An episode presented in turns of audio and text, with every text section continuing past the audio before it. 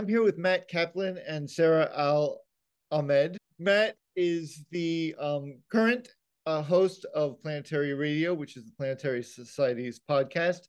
Uh, uh, he's stepping down at the end of um, 2022. Sarah is picking up where he leaves off uh, at the beginning of 2023 as the host of uh, Planetary Society. So, since it's the Christmas season, I guess Mat, that means you're the host of Planetary Society Radio, uh, past and present. and uh, Sarah, you're the host of Planetary Radio, yet to come. So, I'll make sure to wear the long, creepy cloak, you know. Got to get a skeleton hand to yeah. point to things. Yeah. Uh, well, thank you both for joining me. This is this is great. I'm really excited to talk to you. To you. It's a great pleasure. Yeah, thanks for having us. Uh, so Mat, let's start with you. Um, you indicated to me, I think, that you um, you actually loved space before you found Star Trek. Is that right? It's true. It's and true. So, how did you find space? How did you find your love of space? And then, how did you find Star Trek? Well, uh, space probably, I don't even know how because I was so young. How young was I? I was like maybe a toddler, not much beyond that because I'm old and I can remember the Mercury launches. I can remember running to the television as a little tiny kid to watch Mercury launches and was so into it, as a lot of kids were at that time, and you know, building models and reading about space. And I remember telling my mother uh, that I was going to read every book about space in our in our local public library, which was a little hole in the wall storefront public library, so that wasn't that big a deal. Um, and I did not get that done, uh, but I still love reading about space, and and you know that led in a way to science fiction. Uh, Robert Heinlein, one of his juvenile books that a friend of mine turned me on to. And, you know, then watching what science fiction was available on TV, Lost in Space. But then, you know, I remember being so excited because when I was 12 years old, Star Trek uh, premiered and uh, life was changed. and what is it about Star Trek that drew you in? You know, at first, I suppose it was that it painted this um, technological vision of the future that seemed attractive to you know a kid who was uh, wrapped up in spaceships and stuff like that um, but you know i quickly learned that this was a plausible future and a desirable future universe. And uh, one that i wanted to live in.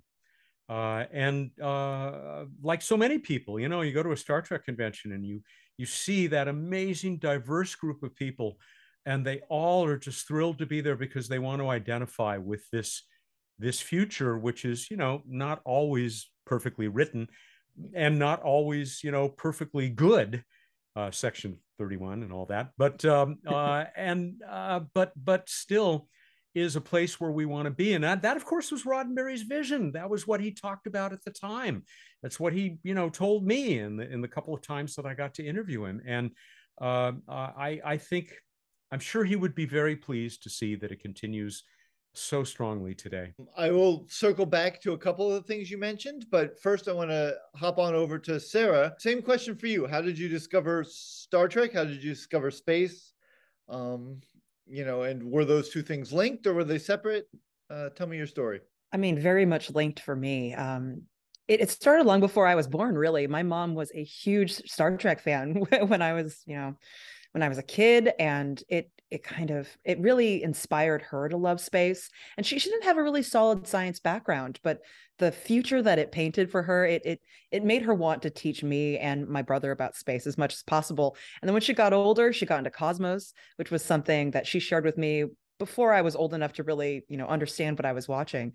And then, of course, Next Generation came out when I was very young, and we watched it together as a family, and it had a huge impact on me. And by the time, you know, Captain Janeway came around, I, you know, I think a lot of little girls who had, you know, watched the show as a kid, at some point, maybe like my mother, she turned to me and she said, you know, this is a woman who's captaining a spaceship. Never let anybody tell you that you can't do what you want to do. right?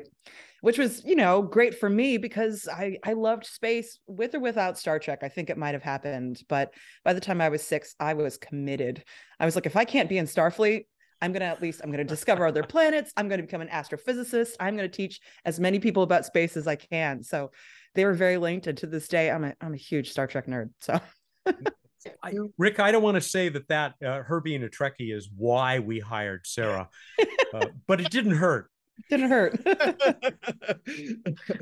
um, yeah, it's always good to hire a Trekkie.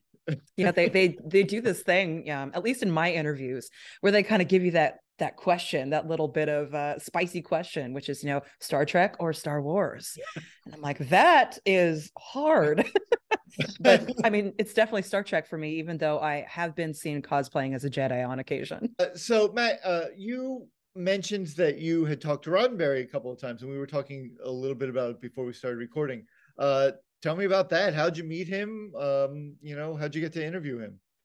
I was uh, very busy at my college radio station, Space and Radio. I always tell people my two favorite things outside of family. And I really got my start in, in our little college radio station at UC Irvine, go Anteaters. Sure. Uh, and Roddenberry, this was during his dark period between the original series and the release of the motion picture and people starting to say hey why don't we do a star trek next generation? And he could not sell a pilot. He kept trying.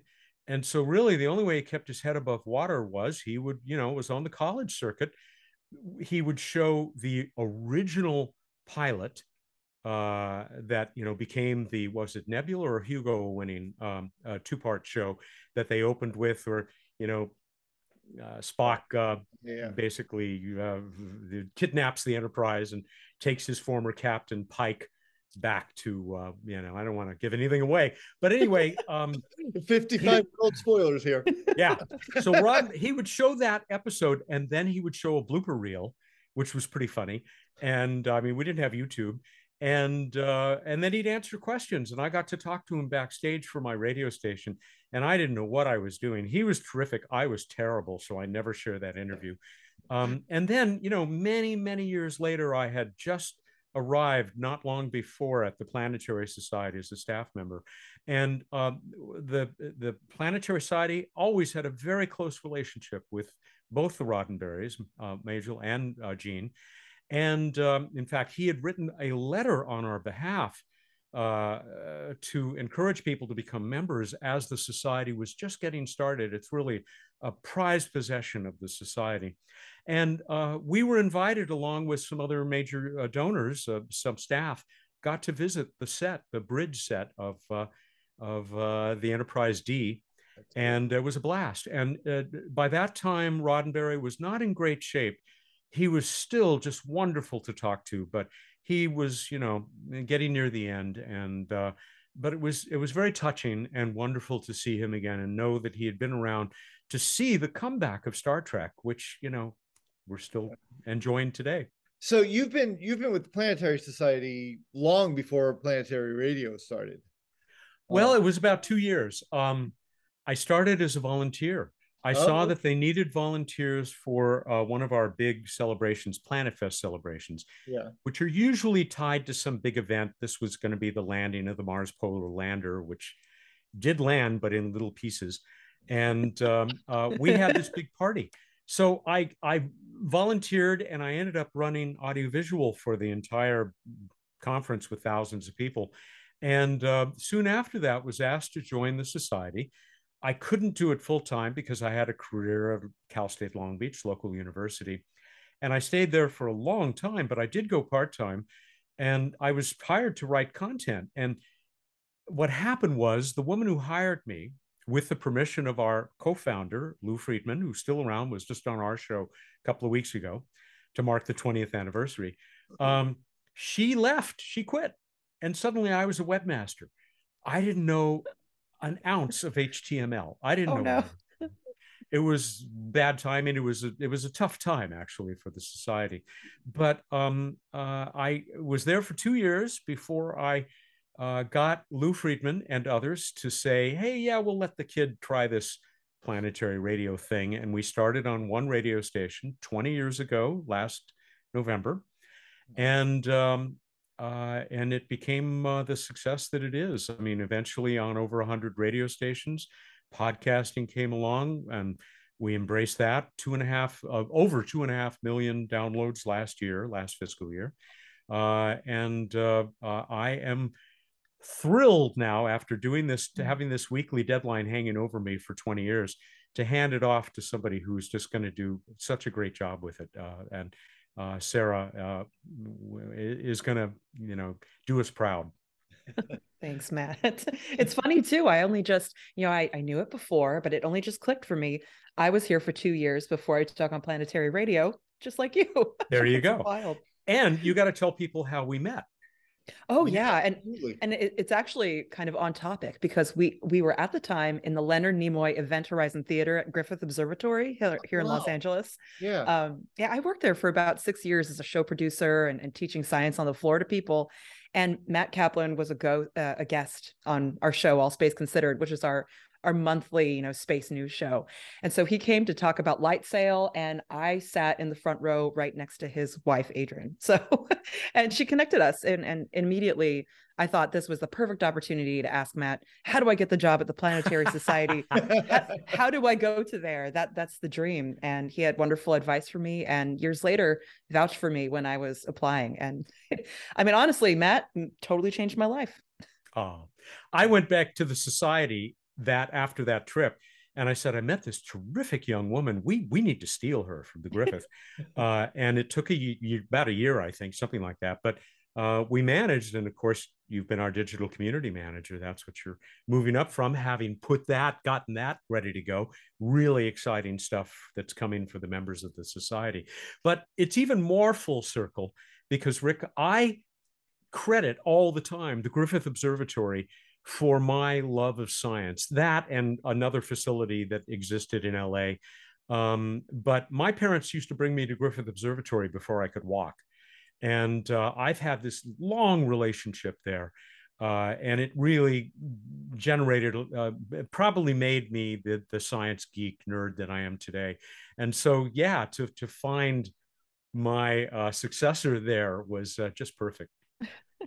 That's really cool. I love that, Mat, that you you you know got to spend time there as a kid and that it impacted you because I taught the school field trips for 10 year olds for maybe about five years there. And it I always hope that I'll hear later that that someone was moved by that experience. And I, I know it's true because I, I hear stories from people like you all these decades later. I wonder how many people have been impacted by that building and the people that work there. It's wild. Hundreds of thousands, maybe millions. Yeah. Probably. Yeah. There's yeah. also that two-parter in uh, Star Trek Voyager that takes place there, and it's mm-hmm. funny because when I got the job at Griffith, I tried to explain to my partner like I got this job at this place I love, and he's like, "Well, I've never been there," and I'm like, "Well, let's watch these Star Trek episodes." so his first experience with that building was literally those episodes. You got to see the Leonard Nimoy Event Horizon Theater. I mean, it, it's it's wild how many how many theaters and facilities across the United States Leonard Nimoy contributed to, and I mean, it, it always felt really special to work in that place. And when he passed away, I, I mean, there was so much love that that just it didn't have a direction to go. And we we didn't officially set up a place for people to pay tribute to him. Uh-huh. nevertheless hundreds of gifts started bringing that that theater. People just kept coming to be there just to say goodbye and thank you. And it was it was a beautiful moment. I didn't know that. Mm-hmm. that's great so, Mat, what makes now the right time for you to step away from uh, Planetary after 20 years? Why Exhaustion. not go for 40? uh, I, I, uh, it just, you know, I, I've said a number of times if you listened, if you heard the first episode of Planetary Radio and then didn't hear another one until last week's show, you would say, oh, yeah, same show it's changed very little in 20 years that and and you know that's really probably not right. Um, it needs new blood. It's getting new blood.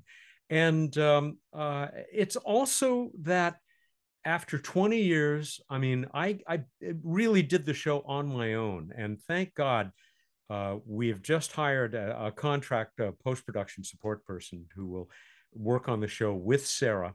Uh, because that kind of deadline, you know, turning out a show like that with new content every week for 20 years, uh, it just got to be a little bit too much. And um, and fortunately, you know, I've been asked by our wonderful COO, uh, the uh, wonderful Jennifer Vaughn, and Bill Nye, our CEO. You've heard of him. Uh, to stick around, and we have some new things that I'll be involved with. One of them is our new digital community, now called our member community, which Sarah has put together, uh, which people will be hearing more about early next year.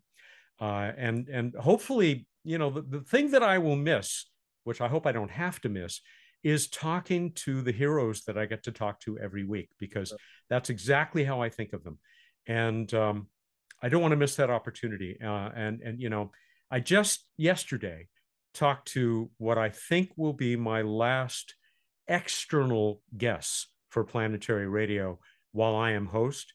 Rob Manning, the chief engineer of uh, JPL, and uh, Andy Weir, the author of The Martian and Project Hail Mary. Yeah. And I had dreamed of bringing these two guys together because I have done stand up shtick with them on stage, both of them. and I have, and they are brilliant, innovative people and funny as all get out. And uh, sure enough, it was just, it was just electric. It was just a, a critical mass bringing those two guys together and they knew each other and they had a lot of respect for each other i can't give that up i have to you know be able to stay in touch with people like this because uh, it's the one of the greatest joys of my life so sarah you're taking over in 2023 uh, you told me you are um, interviewing your first special guest today who's that going to be well, surprise, surprise, it's Mat Kaplan. Uh, I I can't not interview him from my first show. There are so many untold stories, so many amazing little little secrets and fun things I've I've heard snippets of from uh, Mat, but I want to know more, and I think it's going to be a lot of fun. I hope so. I hope so. Cool. And is that the is that coming out the first week of 2023? Or are you taking a week off? Yeah. Yeah, that will be uh, January 4th, 2023. We're going to we're going to keep going all the way on through. Hopefully, uh, you know, get everything done early enough that we can all still have our nice little holiday before we kick into high gear. But uh, thankfully, you know, as Mat said, I, I do have some backup, uh, which is fantastic because I do not know how you did it for 20 years by yourself, Mat. You, you must have, I don't know, Android brain or something, or uh, I don't know, time machine. Positronic. Yeah. Yep. so, Mat, according to rumor, you never missed a show in 20 years and you hate reruns. So, so did you really do 20 years worth every week of play? And you had COVID recently and you still did the show. So, I had a relatively mild case of COVID. I had a I had a relatively mild case of COVID and a relatively mild case of insanity. Uh, I, I yeah, I, not exactly. It's not that every show was 100% new. About once a year, maybe a couple of times, twice in one year, I would take a major feature in the show, the main feature, the main interview, or whatever, and repeat that. Uh, but uh, every other show 100% new. And even in those shows we always had new content because the opening of the show is frequently very timely. We have headlines from our free weekly newsletter the downlink which anybody can see at planetary.org thank you bill i hope the check's in the mail uh, really interesting if if anybody that's watching has not has not subscribed to it go pause this and go do that because it's great. It's it's been it's yeah. been a tremendous success for us. Uh, it's still a fairly recent development for us, uh, and it's just a great way to catch up on what's going on, particularly in space science, planetary science. But there's other stuff in there too, yeah. including updates on planetary radio. We also have the What's Up segment, which the only other person who has been on every single episode of the show is our chief scientist, my friend Bruce Betts, yeah. uh, who does, you know, what's up in the night sky, uh, this week in space history, a random, random space, space fact, fact, which always has echo behind it, and then our our trivia contest. And I'm very happy to know that he'll be continuing that tradition with Sarah. Sarah, do you have any guests lined up other than Mat that you're looking forward to, um, or anything you're looking forward to covering? That you oh, absolutely. Yeah, I'm I'm really excited. Next week, I'm going to be talking to uh, Jeremy Graeber, who's the uh, assistant launch director at Kennedy Space Center. So we're going to be talking all about the Artemis One launch, which was amazing. Um, uh, gosh, we, we have some other guests coming up for a bunch Uh, of different, Scott Bolton, you know, right? Scott Bolton. We're going to be talking Yeah. about Juno and a little bit about ESA's JUICE mission and all the research that's going to be done and is being done by the Juno mission on Jupiter's moons. If if anybody watching this right now or listening to this hasn't gone and seen those images that Juno has taken of of Ganymede and I mean it wild, absolutely beautiful stuff. Uh, so we'll be talking a bit about that. Um, I've got a guest coming on who's going to be talking all about the Mars microphone on Perseverance. That's really cool because we helped advocate for that. So uh, that one's going to be a little special for me because uh, the person I'm bringing on isn't just a scientist behind the Mars microphone, but started out as a rock star who had such audio expertise that he then got to work on this Mars microphone. So got some fun things coming down the line and I'm hoping I'm hoping everyone I reach out to will say yes because I want to have that same experience as you Mat. I want to talk to all my heroes. This is going to be so much fun. Is there anybody you wanted to talk to, Mat, that you just weren't able to to get, or you know, anybody you missed? I'll tell you, um, the biggest regret I had uh, was uh, Carl Sagan, because of course he passed away even before I reached the Planetary Society as a volunteer or a staff person. Yeah. Uh, I I was in the same room with him once uh, when Viking One landed on Mars. We were in Von Karman Auditorium. And uh, he was surrounded by major media, you know, the networks and major newspapers. And I was a scruffy college reporter. And, you know, it just, as I've told people, would not have been a good use of his time to talk to me and my buddies from KUCI at UC Sure. Irvine. But um, I, I regret that. And then, you know, as a lot of people regret in our business, I regret that I never got to talk to Neil Armstrong. Uh, but uh, Neil, you know, was always reticent about talking to media folks. He was not the recluse that a lot of people thought, but he really just didn't like to. Uh, he didn't like the, to have a spotlight on himself. Um, on the other hand, I did get to talk to Buzz a lot. Buzz Aldrin even drove his car once, but uh, so, but uh, and that was fun. Buzz is quite the character. Do you have a favorite moment uh, in the past that you've covered on Planetary Radio? Oh man, that's really tough. Uh, you know, I, God, there've been so many.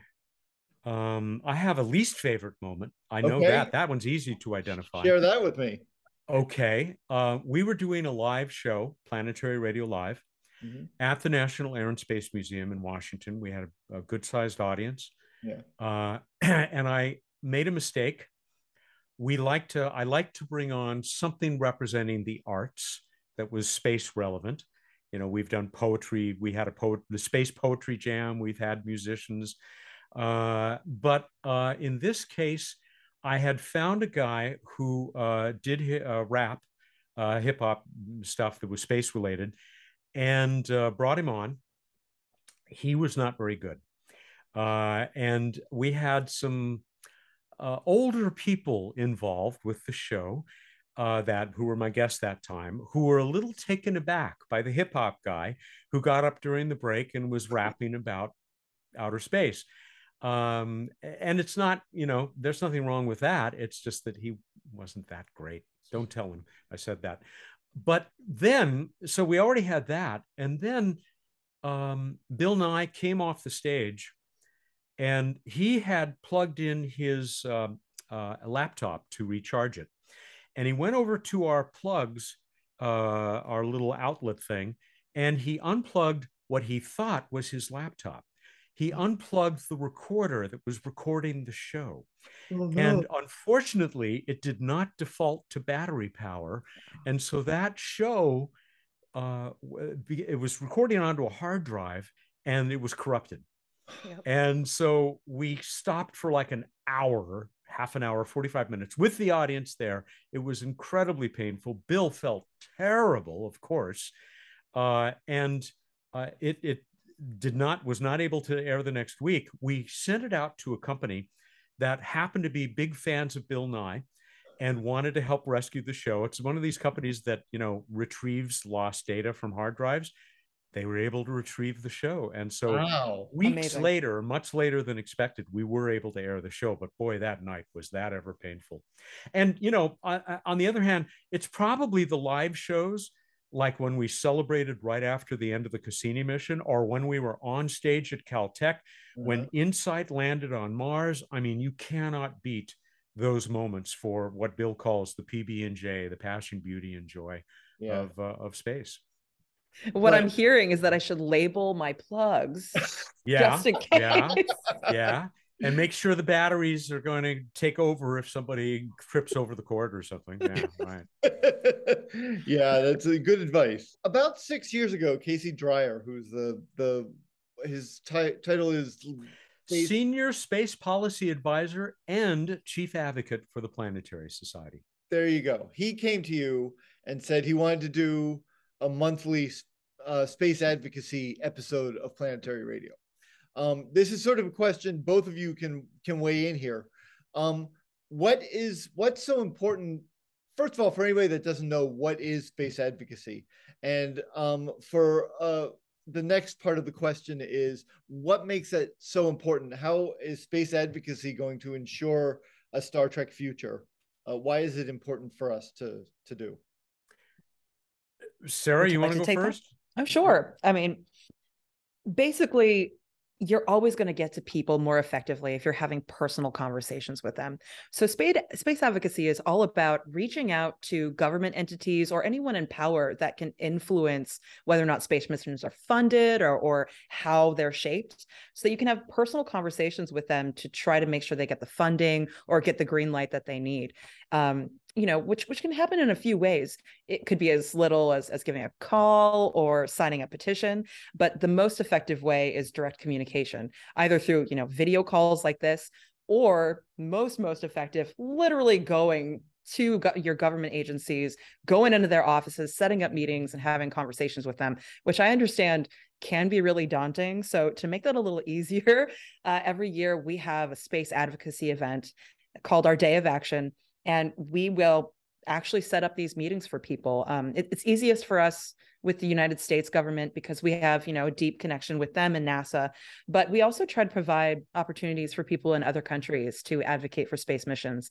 Uh, it's a little more difficult for us because every country, every space agency is different. But we're hoping we can continue to expand it because these are the things that that really make a difference. If if we want Star Trek to be real, people have to say that they care about these space missions. So, you know, don't don't be afraid to talk about what you care about. And if it, if it's space, we'll help you do that. But it's also a good stepping stone to make people feel empowered so that they have the tools they need to advocate for other things that really matter to them. So I'm I'm really happy we do this. I think it's you know not the most important thing that we do, but but at least in the top two. you know, yeah, I it, I, it I agree huge with that. difference. Yeah. And and you know this is partly why the Planetary Society came into existence in 1980. Um, our founders, Carl Sagan, Lou Friedman, and Bruce Murray, who had been the director of JPL, they saw that you know the public was very interested in planetary science. They loved seeing these little robotic emissaries of humanity go across the solar system, but it it wasn't getting funded. A lot of money was going to space shuttle at that point. Uh, and so they said, we need a grassroots organization that's going to help people understand how important this stuff is and how we can get people in Congress to understand that this is really something that's worth supporting. And you know, I, I think we've been very successful since then. You and and still are. You look at just two days ago, as we speak, NASA announced that they have set a launch target for the NEO Surveyor mission. Near Earth Object Surveyor mission, which is run by a good friend of the society named Amy Mainzer at the University of Arizona, used to be at JPL. This is an infrared space telescope which is desperately needed. You talk to anybody in planetary defense who wants to make sure that we don't suffer the fate of the dinosaurs, that we see the rock coming and have time to deflect it. We need an infrared space telescope. And that's what NEO Surveyor, which is that had its ups and downs for many, many years. We have been lobbying, or I should say, advocating for that for years and years and years. And you've just seen uh, bipartisan support for this mission uh, come from Congress, and NASA has said, okay, we're going with it. And uh, we're thrilled. And that brings up another great point space is bipartisan. space exploration is bipartisan. I mean, you know, there aren't very many areas nowadays where you can get Democrats and Republicans in the room together and say, yeah, this is something we all want to go for.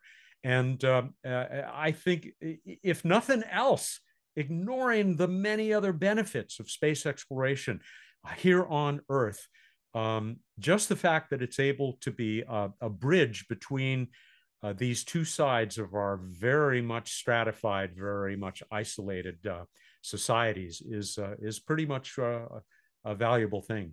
And you you were looking for somebody. The Planetary Society is looking for somebody to fill partially fill that role in Washington. Is that correct? Um, have you found somebody? Are you still looking? As far as I know, Sarah, do you know? I think the search is still underway. I believe the search is still underway. I talked with Casey Dreyer about it maybe a week or so ago.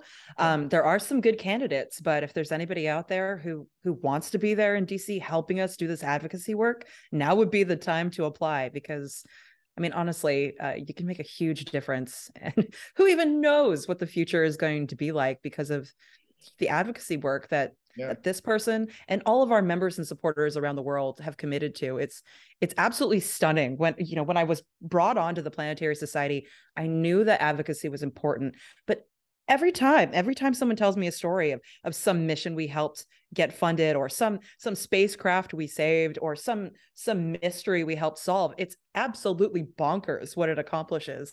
And happily it's easy to do the advocacy work because everybody loves space everybody loves space it brings together you know people of different political views and and nations around the world it's phenomenal so hopefully yeah. we get a good person for that role i'm, I'm excited to meet them so if I'll just give you... wants to apply where do they go Ooh, uh, you would want to go to planetary.org slash careers. Okay. The posting is up there. Great. I love giving these examples. New Horizons, Alan Stern, the, the, the guy behind that tremendously successful mission to Pluto and now beyond, exploring the Kuiper Belt.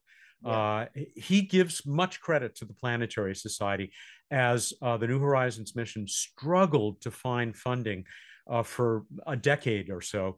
And uh, that, you know, very, it's very possible that that mission also might not have happened had not it been for the support of uh, the society and its members. And I think about what happened, you know, with the the Pioneer anomaly. We had no idea what was going on with that. They weren't, you know, NASA wasn't really committed to to solving it. We rallied people, and we got that figured out. Or or when when Hubble's, uh, you know, Hubble's images were a little blurry, and it and it was going to take some major, you know, fixing to make that telescope work.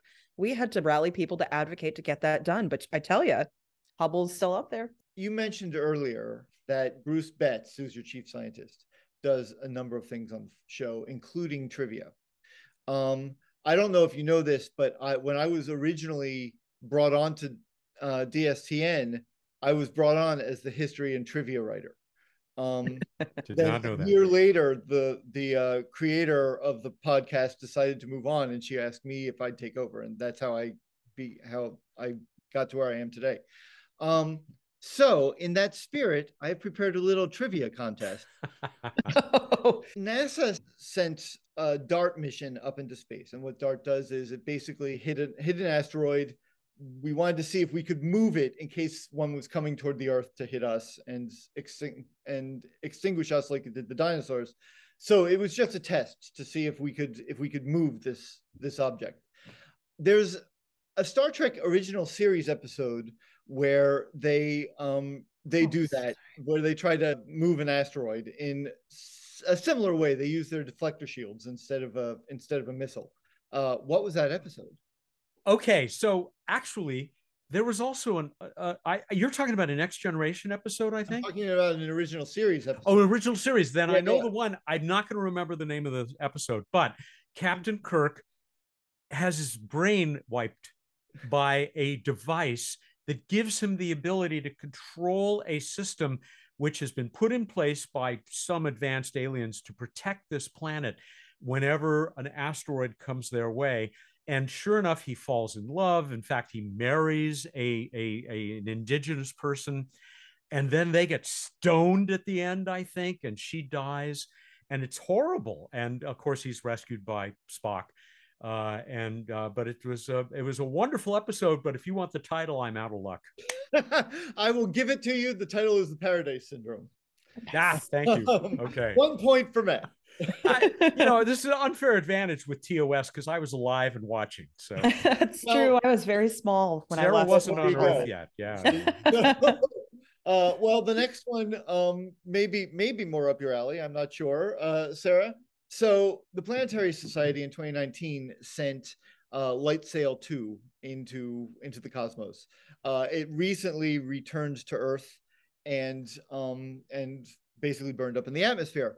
Uh, LightSail 2 was a solar sailor. There have been a couple solar sailors in Star Trek. Um, but there is one episode called Explorers of Star Trek Deep Space Nine, where um, Sisko and his son Jake, Sisko builds builds this replica of a solar sister, a solar sailor, and then he and Jake go out exploring the cosmos in this. What were they trying to prove when they by going out in this solar sailor? Man, I mean, in my brain, the way I remember it was basically that uh, Sisko and his son should bond more, is really what I think he was trying to prove. But but the Solar Sailor itself, I don't know. I don't remember. I don't have the full answer, Okay, but Sisko wanted to prove that the Bajorans could have made it from Bajor to another world, I think, in their solar system mm-hmm. using solar sailing, much like the ancient, the old book from the 1950s, Kon-Tiki. Thor Heyerdahl, who made like a Polynesian boat and showed that Polynesians could have populated the Pacific Ocean, e- even with their, or yeah, I won't say primitive navigation abilities. They weren't primitive at all. Am I close? I think I you are it. very close. You're uh, spot on. They were trying to get to Cardassia. Ah, Yep. okay. Yep. hundred Why- years ago, the the uh, some Bajorans supposedly left Bajor and the Solar Sailor for Cardassia. The Cardassians didn't want people to know this. They had actually dug up dug up the Solar Sailor on their world, but they didn't want the Bajorans to know that it had happened. So Sisko and Jake went and proved that it could happen. And suddenly the Bajorans were, or the Cardassians were like, "Oh yeah, by the way, we found the Solar Sailor here um, on our." What I don't remember is why any Bajoran would would have wanted to go to Cardassia, but uh, okay. Yeah, well, I don't actually think that was ever explored in the, uh, in the episode. I don't remember that either. Right. There was also that solar sail in uh, uh, Strange New Worlds recently, which I thought was fantastic. And I, I, did. I, I put a side by side of the two images of like LightSail two and that solar sail together and put it up on our Twitter a few months back. People loved it. Mars figures into a lot of the Star Trek series. Ut- Utopia Planitia is where, um, where the Enterprise was built, the, um, for Next Generation. Um, and uh, you know, we saw an attack on Mars in Star Trek Picard. Um, we're setting our sights on Mars now as a as a human race, uh, trying to get out there um, and colonize Mars. Um, the first time we saw the actual surface of Mars um, was in Star Trek Enterprise. It was almost the last episode of Star Trek Enterprise, and they went to the surface. We saw the, the Mars rover was out of commission, but was there with a plaque next to it, um, and the plaque, uh, in in part, read Mars Heritage Site, first rover on Mars, July 4, 1997. But it also had um, a quote inscribed in it. What was that quote? A quote inscribed on it. I'm trying to remember if it was a Carl Sagan quote. You're on the right track. I, I, I, I remember, but oh my goodness, it's been so long since I've seen Enterprise. I remember recording it on VHS, so it's it's in my home somewhere. Um, I guess I'll take a hint, but I might have hinted myself. Uh, you did. It was a um, it was a Carl Sagan quote. yeah. It's I believe the quote he recorded it for the Golden Record. Oh, oh no. Ah, Oh gosh, there's so many good ones it could be. and you know what? I know the quote, but I don't remember it. It's it's Oh. it, it it's a greeting to Mhm. future explorers about you know whatever has brought you here we wish you the joy of discovery am i close is it that one But the quote was, "Whatever the reason you're on Mars, I'm glad you're there, and I wish I was with you." You know, it came up again just recently in something that we were doing, and I just couldn't quite place it. But yeah, yeah. isn't that great? That's um, um, that's our founder, one of them. Right. I can't wait until like hundreds of years from now, people are, you know, we have planetary society reunions at the, you know, Carl Sagan Memorial Station. here's some here's some trivia about that. I watched that on Enterprise and I went nuts. And I I wrote to my friend Andre Bormanis, uh, who was working on Enterprise, one of yeah. the producers, started as a science advisor on Trek. I said that was just the most wonderful tribute. And then I asked Ann Druyan if she had heard about it, and I think she said yes, she had been told uh, that it was going to be coming up. Uh, but it was just you know to see that little thing. It had a little like a like a rope around it. Uh, you know, like a uh, yeah. what, what, am I trying to say? Those little stanchions. stanchions. Yeah, exactly. Mm-hmm. Uh, and they're placed by the Mars Historical Society. it was perfect. Which is amazing. Right? Uh, just for anybody who's watching who doesn't know, who's Ann Druyan? Oh, Ann Druyan, of course, the longtime professional and life partner of Carl Sagan. Uh, they basically shared everything together, and her brainwaves are on the golden record on the Voyager spacecraft. And it was recorded the day after they declared their love for each other. And so those were those were some brainwaves. She's brilliant. She's also she has continued uh, Cosmos, huge fan of and supporter of the Planetary Society, largely responsible for us being in the solar sail business. Yeah, and you've you've had her on the show a number of times, I believe. Yeah, many many times. We just had her on to uh, celebrate Carl's birthday. Some people call it Sagan Day. Just in the recent weeks, uh, a wonderful interview. She is just. I'll tell you uh, what Neil uh, Neil Tyson, Neil deGrasse Tyson, told me once. We were talking about how amazingly articulate and um, and passionate and and just listening to Ann is just such a wonderful experience. And Neil said, you know what? When Ann gets into it, I just feel like I want to sit down on the floor, cross my legs, and look up at her and listen. And I said, I know exactly what you mean. And you know, she shared that with Carl. In Star Trek Five, The Final Frontier, um, Captain Klaa, we're introduced to Captain Klaa, who's this Klingon uh, and he's doing target practice on some space debris. The space debris was actually an actual probe that went out that left left Earth. Um, and so, what do you remember? What it was that Captain Klaa destroyed? God, I just I completely forgotten. I mean, I've seen all the movies, of course, but I just can't remember. I I would have to take a wild guess and say Voyager. One of the Voyagers became before it became V'ger. yeah, or maybe no, one of the pioneers. Yeah, oh, man. No, I'm sorry, I don't remember. What were you saying, Sarah? I was going to say it might be one of the pioneers. Keep going. Oh no. mm. Which of them? Hmm. Um, it was launched in March 1972. Oh, oh no. Okay. Yep, I'm not going to remember which one it is. It was Pioneer 10. Mm-hmm. we humans have put five of our robot emissaries into interstellar space or they will reach it when New Horizons gets there. Pioneer 10, Pioneer 11, Voyager 1, Voyager 2, and now New Horizons will be there. Uh, uh, but Voyager 1 and 2 still talking to us from 22 light hours away.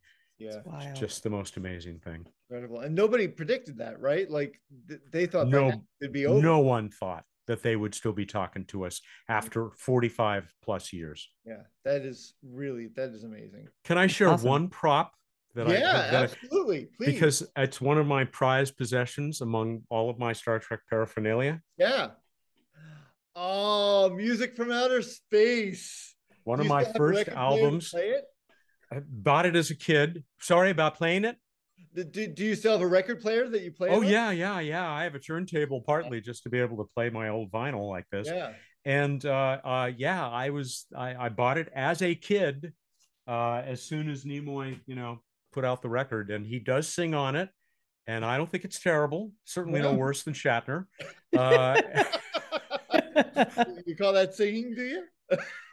yeah, and uh, and and it does have you know, the actual original theme, you know, the da da da da da da da, that is a whole song, which a lot of people don't realize. Yeah. Uh, it actually went into the other TOS theme, and hey, you know, what can I say? Live long and prosper.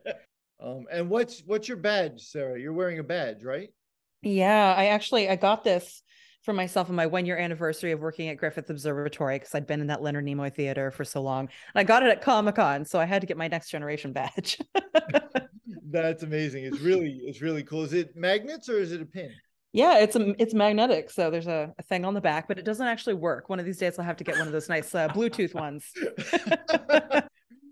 well, thank you so much, both of you, for for joining me. This has been a real delight, and um, I can't wait to see what you're going to do with Planetary Radio in the future, Sarah. I'm really excited. Uh, and Mat, you will be missed, um, but I'm glad you're still going to be around the Planetary Society, and we'll hear your voice from time to time. I'm sure. So absolutely. Hope so. Thank you, Rick. This has been great. Really fun. Oh, good. I'm glad. Thanks so much. Uh, have a great day, guys. You too. You too. Thanks. Bye.